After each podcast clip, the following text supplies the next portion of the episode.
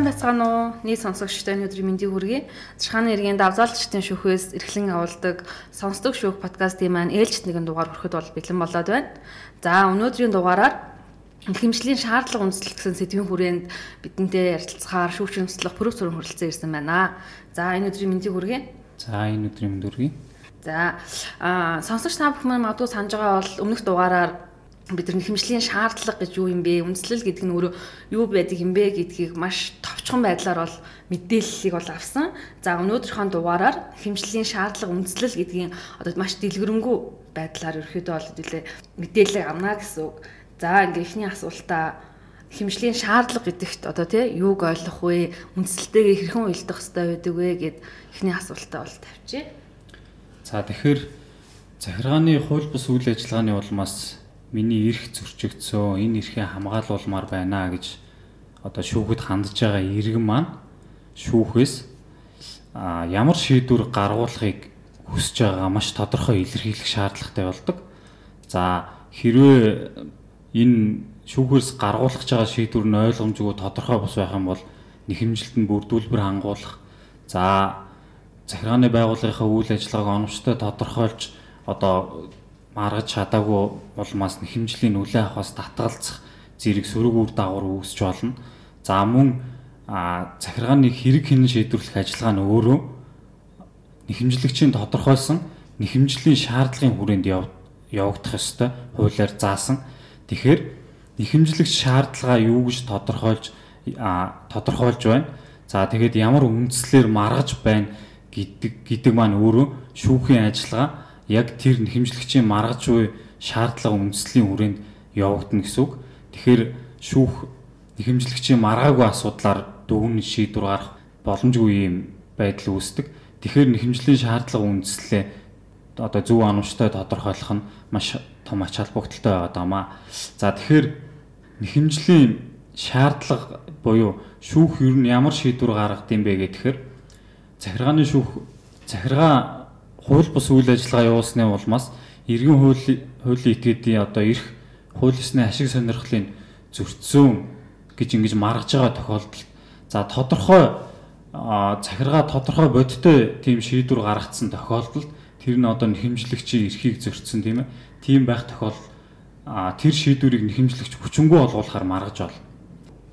За дараагийн ээлжинд иргэнээс иргэн хуулийн этгээдээс гаргасан өргөдөл гомдлыг шийдвэрлэхгүй орхигдуулсан одоо огт хариу өгөхгүй байгаа гэсэн үг тийм ээ захиргааны зүгээс.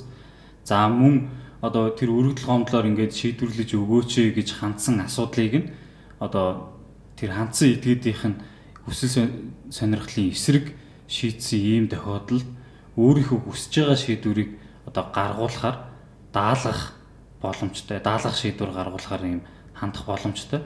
За 3 дугаарт болохоор тогтоох нь хэмжлийн шаардлага гэж байна. За энд болохоор тухайн захиргааны акт хууль бус байсан болохыг тогтоолгох, эрх зүйн харилцаа байгаа эсхийг тогтоолгох, за мөн сая дурдсан өргөдөл гомдлыг нь шийдвэрлэхгүй байгаа эсүүлдэггүй хууль бус болохыг тогтоолгох гих зэрэг ийм шаардлагууд байна. За сая оллоо хэмжлэлийн шаардлагын төрлийн талаар тайлбарлалаа.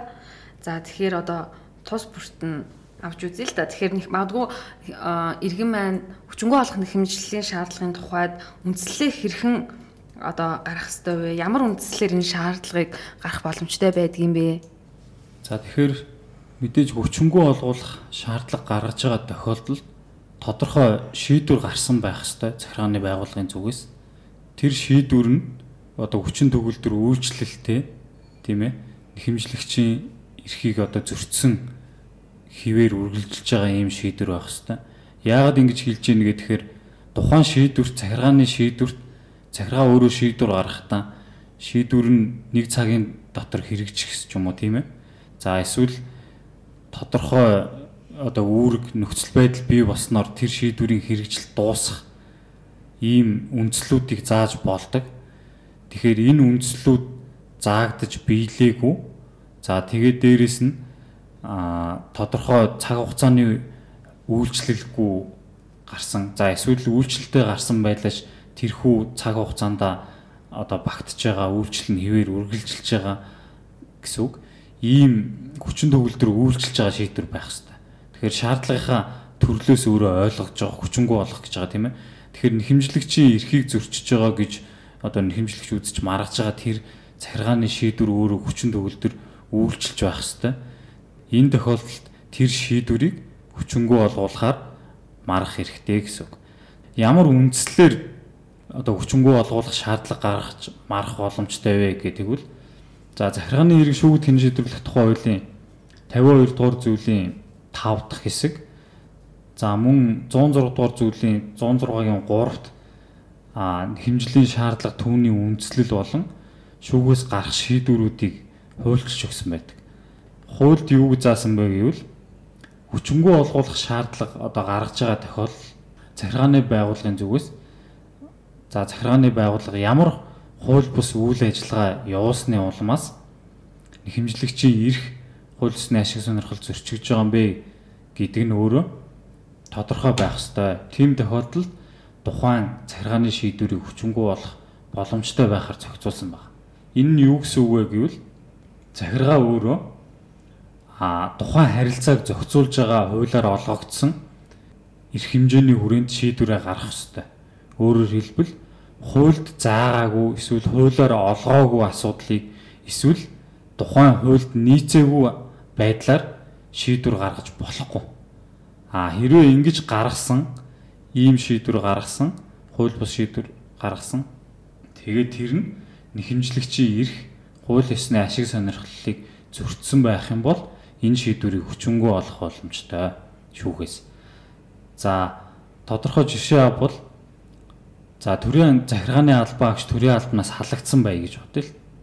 Тухайн шийдвэрийн улмаас төрийн албанаас халагдсан иргэн юу гэж марах боломжтой гэвэл за би төрийн албанаас халагдах эсвэл чөлөөлөгдөх юм үндэслэл бүрдээгүй байсан. Төрийн албаны тухай хуульд ингэж заасан байна. Гэтэл миний одоо гаргасан одоо зөрчил гэдэг юм уу тийм ээ. Намайг төрийн албанаас халах чөлөөлөх болсон энэ үндэслэл зааж байгаа намайг одоо буруутгах байгаа энэ үндслэл чи өөрөө төрийн албаны тухай хууль дээр заагдаагүй юм үндсэл байна. Тэгэхээр энэ шийдвэр чи өөрөө төрийн албаны тухай хуульд нийцсэнгүй. Захиргаач нь энэ байдлаараа төрийн албаны тухай хуульд нийцээгүй шийдвэр гаргасан өөрөө хууль бус байна. Тийм учраас миний төрийн албанд одоо хөдөлмөрлөх эрх зөрчигдөж гин гэдэг байдлаар марах боломжтой.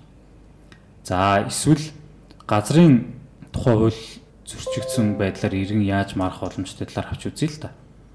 За газрын тухай хуульд бусдын эзэмшил ашиглалт за энгийнээр тайлбарлавал одоо би өөрийнхөө газар руу ингээд орж гарах, орц гарцыг тийм ээ хааж бусад этгээдэд газар эзэмшүүлж болохгүй гэсэн заалт байя гэж бодъё. Гэтэл одоо миний гашааны газрыг тойруулаад өөр бусад этгээдэд газар олгосноос болоод би одоо өөрийнхөө гашаа руу орохын тулд заавал 3 дахь шитгэдийн өөр бусад этгээдийн газраар дамжих ийм шаардлага үүслэе гэж бод. За гэтэл иргэн энэ тохиолдолд яаж марах боломжтой вэ гэхээр а газрын тухай хуульд чинь энэ миний эзэмшиж байгаа газрыг тойруулаад ингээд би гашаа руугаа орох боломжгүй болох байдлаар ингэж бусдад газар олгож болдоггүй юм байна штэ. Гэтэл одоо энэ дүүргийн засаг даргын ч юм уу нийслэлийн засаг даргын энэ бус этгээдэд газар олгосон шийдвэрээс болоод би ингээд гашааныхаа газар руу өөрийнхөө эзэмшлийн өмчлөлийн газар руу нэвтрэхийн тулд зайлшгүй хүний эзэмшлийн газар дээгүүр дамжин өнгөрөх юм шаардлага бий болчлоо. Эн чинь өөрөө энэ газрын тухай хууль заасантайгаа нийцэхгүй байна. Энэ шийдвэр тэгээд нөгөө дамжин өнгөрч байгаа 3 дахь читгээдүүд маань одоо миний хашаагаар одоо миний зөвшөөрлгөө нэвтрлээ тийм ээ. Ингээд дургуутсах байдал илэрхийллээ гэж бодоход ингээд би өөрийнхөө гашаа руу орохын тулд заавал хүний газар дээгүүр дамжиж тэгээд тэдгэр иргэдэн ингээд дургуутсээд газар эзэмших ашиглахад тэгээ миний зөвшөөрлгүйгээр тухайн газар дээгүүр дамжин өнгөрч байна гэсэн байдлаар ингэж хандаад би өөрөө газар эзэмших ашиглах эрхээ эргжүүлэхэд өөрийнхөө гэр орон руу одоо тий нэвтрэхэд ийм хүндрэлтэй нөхцөл байдал үүсэж байна. Эн чинь өөрөө хуульд нийцээг байна. Газрын тухай хуульдаа нийцээг байна. Гих байдлаар тухайн ямар харилцаа үүснэ тийм ээ тэр харилцааг зохицуулсан хуульд тухайн захиргааны байгууллагын гаргасан шийдвэр өөрөөр нийцж байгаа хэсэг талаар л иргэн марах боломжтой. Тэгээ ингэж марахтаа энэ хуульдаа нийцээгүй байна. Нийцээгүй байгаа учраас энэ тодорхой шийдвэрийг хүчингү олгож өгөөч. Энэ шийдвэрийг одоо хүчингү олгохгүй бол миний ийм их цаашид зөрчигдсөн хөндөгдсөн хിവэр байна. А энийг хүчингү олгочвол миний ийм их сэрэх гээд байна гэдгээ маш тодорхой зааж энэ шаардлагыг гаргах боломжтой. Аа за даалгах шаардлагын тухайд хэмжлийн шаардлагын үндэслэлээ хэрхэн тодорхойлж гарах боломжтой вэ? За тэгэхээр даалгах хэмжлийн шаардлага гаргахын тулд нэгдүгээр захиргааны байгууллага тэр иргэний гаргасан өргөдөл гомдлох хүсэлтийг шийдвэрлэхгүй огт орхигдуулсан байх ёстой нэгдүгээр. Тэгхийн бол тэр эсүүлтгүүг нь хууль бус болохыг тогтоогоод тэгээд одоо миний өргөдөл гомдлыг ингээд шийдвэрлүүлж өгөөч гэсэн байдлаар даалгуулах шаардлагыг шүүхээр гаргуулж болно. За хоёрдугаарт болохоор а тухайн иргэний тэр өргөдөл гомдлыг одоо шийдвэрлэхээс хууль бусаар татгалзсан байх боломжтой. Тэгхийн бол тэр татгалзлыг нь одоо хуулиус болохыг тогтоолгоод тэгээд даалгах шаардлага гаргана гэсэн үг. За энэ талаар тодорхой тайлбарлавал иргэнээс одоо тодорхой асуудлаар за жишээ авбал төрийн албаагч тодорхой насны хязгаар түрээ төрийн албанаас чөлөөлөгдөөд тэтгүрт гардаг. За гэтэл захиргааны байгууллага иргэнийг төрийн албанаас чөлөөлсөн мөртлөө одоо тэтгүр тэтгэмжийг олохгүй бай гэж бодъё л да хуулиар заасан хэмжээгээр тийм ээ. Тэгэхээр иргэн энэ асуудалтай холбоотойгоор тухайн захиргааны байгууллагатай хандаад өргөдөл гомдол гаргалаа. Миний энэ тэтгүрт гарах насанд үрээд би ингээд тэтгүртээ гарсан. Тэгэхээр хуулиар зааснаар би ийм тэтгэмж авах хэрэгтэй байт юм байна. Энийг маань олгуулж олгож өгөөч ээ гэж захиргааны байгууллагад хандсан чинь захиргааны байгууллага а огт тэр асуудлыг шийдвэрлэхгүй ингээд орхидуулчих гэж бод. За иргэдээс төрийн байгууллага албан тушаалтанд гаргасан өргөдөл гомдлыг шийдвэрлэх тухай хуульд бол 30 хоногийн дотор энэ иргэдийн өргөдөл гомдлыг шийдвэрлэж хариу өгч явах хэрэгтэй. Гэтэл ингээд шийдвэрлэхгүй орхигдуулаад энэ 30 хоногийн хугацаа өнгөрчлөө. Тэгэхээр одоо захиргааны байгууллага яаж ийн вэ гэвэл таны асуудлыг шийдвэрлэхгүй орхигдуулаад эсвэлтхүү гаргаж ийн гэсэн үг. Яагаад гэвэл одоо тэтгэврт гарсан учраас тэтгэмжээ авах ийм хүсэлт гаргасан боловч тэр асуудлыг чинь шийдвэрлээгүй. Яагаад гэвэл та тэтгэмж аваагүй. Гэтэл танд тэтгэмж олохгүй гэж тэтгэмж авах ёсгүй гэсэн байдлаар танд хариу өгөөгүй. Огт шийдвэрлэхгүй ингээд орхигдуулсан тохиолдолд та яах вэ гэдэг л захиргааны байгууллагыг хууль бус эсвэлтгүү гаргаж байна гэж үзэх боломжтой. Тэгээд энэ нь хууль бус байна. Яагаад гэвэл энэ иргэн надад ингээд тэтгэвэр тэтгэмж олох ийм зохицуулт хуулиар энэ байгууллагад олгогдсон байна Гэтэл энэ үүргээ гүйцэтгэхгүй байна. Тэгэхээр энэ эсвэлтхүүг нь хуулиас болохыг тогтоолгоё. Тэгээд дээрэс нь хуулиар тэтгэврт гарах насныхаа болцлыг хангаад ингээд тэтгэврт гарч байгаа иргэнд олох ёстой энэ тэтгэмжийг надад олохыг энэ захиргааны байгууллага даалгаж өгөөч гэсэн байдлаар ингээд хандах ёстой. За дараагийнх нь болохоор за иргэний гаргасан тэр тэтгэвэр тэтгэмж авах өргөдөл а татгалцсан хариу өгч. Яагаад гэвэл таны нас хүрэхгүй байна, таны ажилласан жилийн юм байна дутуу байна те. За эсвэл та эдгээр тэтгэврт гарсан гэсэн одоо тань тэтгэвэр олох тухай ийм харилцаа үүсээгүй та шаардлага хангахгүй байна гэх те. Хууль бус ийм шаардлага тавья гэж бодъё л. Тэгээд тэрийг бичгээр илэрхийлсэн. Ийм тохиолдолд хууль бусаар одоо таны өргөдөл гомдлыг буюу асуудлыг шийдвэрлэхээс татгалзаж гин гэсэн үг тэр захиргааны байгууллага. Тэгэхээр ийм тохиолдолд тэр хууль бус татгалзлын хууль бус болохыг тогтоолгоод тэгээд одоо миний тэтгэвэр тэтгэмжийг надад одоо олохыг даалгаж өгөөч ээ гэсэн байдлаар энэ даалгах шаардлага гарах боломжтой. Тэгэхээр энэ даалгах шаардлагын маань үндэслэл өөрөө юу болоод байна вэ гэвэл эсвэлтхүү байсан ч татгалзал байсан ч аль аль нь хууль бус байх ёстой. Өөрөөр хэлбэл хуульд нийцээгүй байх ёстой. Тэгэхээр тэр хуульд нийцээгүй гэдгийг шүүхээр тогтоолгоод давхар хуульд нийцсэн шийдвэр гаргахыг иргэд маань даалгуулах юм шаардлага гарах боломжтой юм байна. За энэ дээр тогтоох нэхэмжлийн шаардлага руу орж эхэлж байгаа учраас цааш нь үргэлжлүүлээд ярив.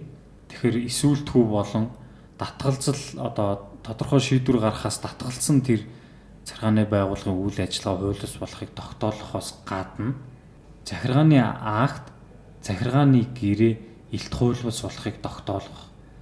За мөн эрх зүйн харилцаа байгаа эсхийг тогтоолох. Захиргааны хэм хэмжээний акт хүчин төгөлдөр бос болохыг тогтоолох зэрэг ийм шаардлага гарах боломжтой. За өмнө дурдсан хүчингү олгуулах шаардлага гаргаад тодорхой захиргааны байгууллагын шийдвэрийг хүчингү олгуулах шаардлага гаргаад ингээд шүүгүүд нь хэмжил гаргаад хэрэг хинэн шийдвэрлэх ажиллагаа явагдаж байх явцад тухайн захиргааны актыг захиргааны байгууллага хүчингү болгочдог.